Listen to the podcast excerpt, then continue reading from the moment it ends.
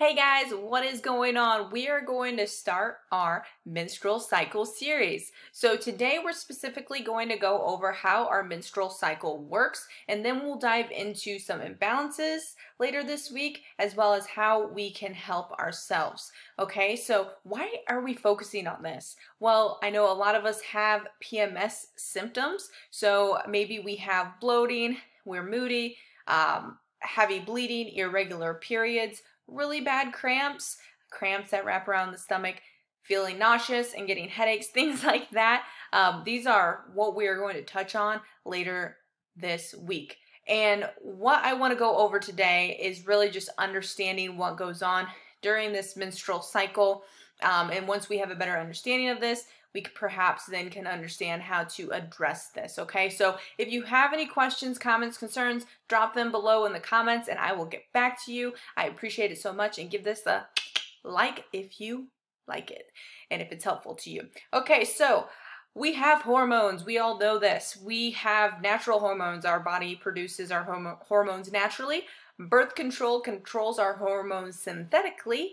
And then also we can have environmental um, exonogens is what um, they can be called, where externally we absorb these things and they can mimic our hormones and create a domino effect of producing certain hormones, creating an imbalance.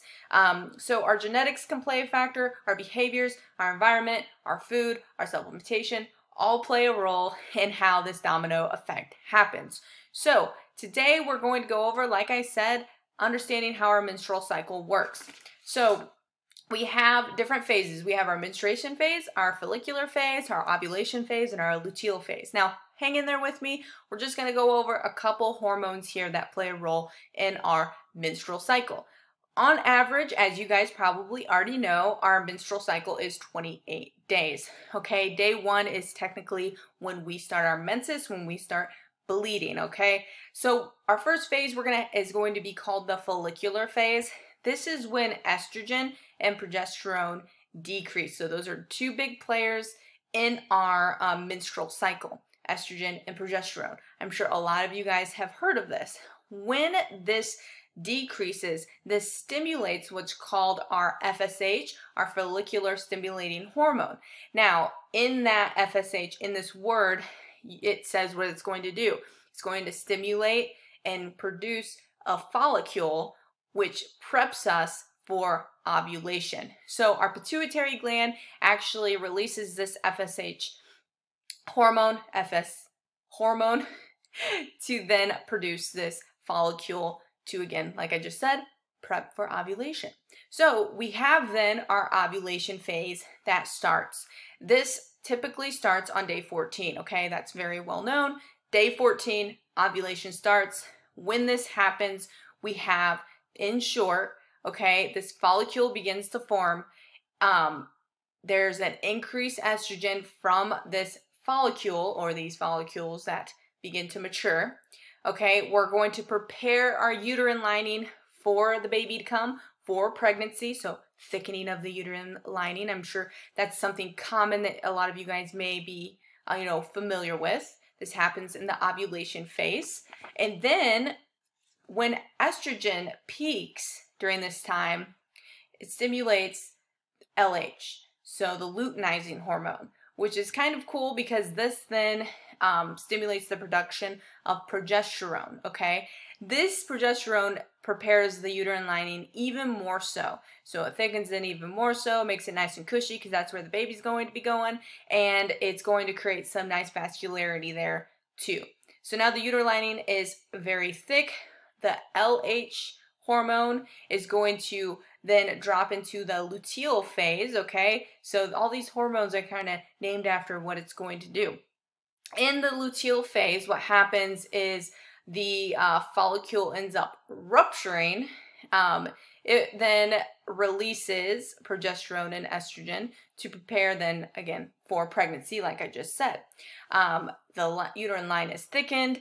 Now, when this happens, we're either going to have an increase in estrogen and progesterone, which means we are pregnant, or This is very common in what birth control does is keeps those a little uh, risen, the estrogen and progesterone risen, because it's faking our body into thinking we are pregnant, so we do not get pregnant.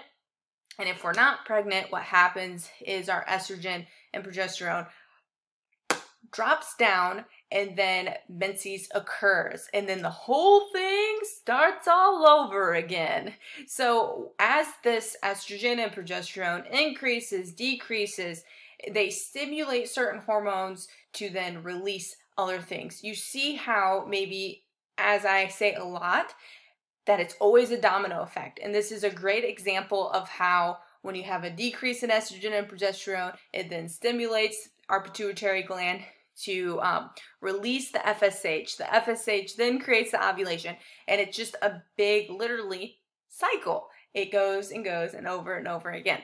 Now, when problems occur, that means we have imbalances in these hormones due to external stressors, maybe past birth control use, um, just a plethora of things that build up over time.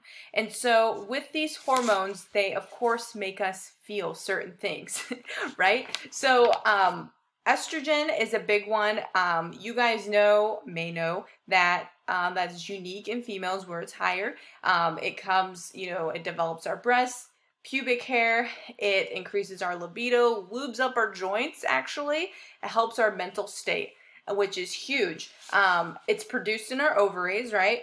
That's what we just went over. Ovaries, primarily, our adrenal glands, and also our fat tissue. Okay, so I will go over. You can see then how obesity may play a role then in an increase in estrogen dominance, which can create problems down the road for things like our periods as well as other things. Now, progesterone, another, you know, key player in our menstrual cycle, is big on calming, decreasing anxiety, and also it can be converted in the adrenal glands into cortisol. So um, that that those two things are huge. Those two hormones are huge that we want to be balanced out. They kind of counterbalance each other. Um, within our menstrual cycle and in general, okay? So that is all in all, we got our four phases, our menstruation, follicular phase, ovulation, and luteal phase. What I just went over is very basic. I wanted you guys to understand the influx of estrogen progesterone, the decrease in that, and then how the uterine lining plays a role in our menstrual cycle because this will then help us understand the symptoms and signs that we have as we talk about this series uh, later this week. So let me know if you guys have any questions. Let me know if you want me to cover any topics, and I will sure do that for you guys. Well, let me know. All right, guys, we'll talk to you later.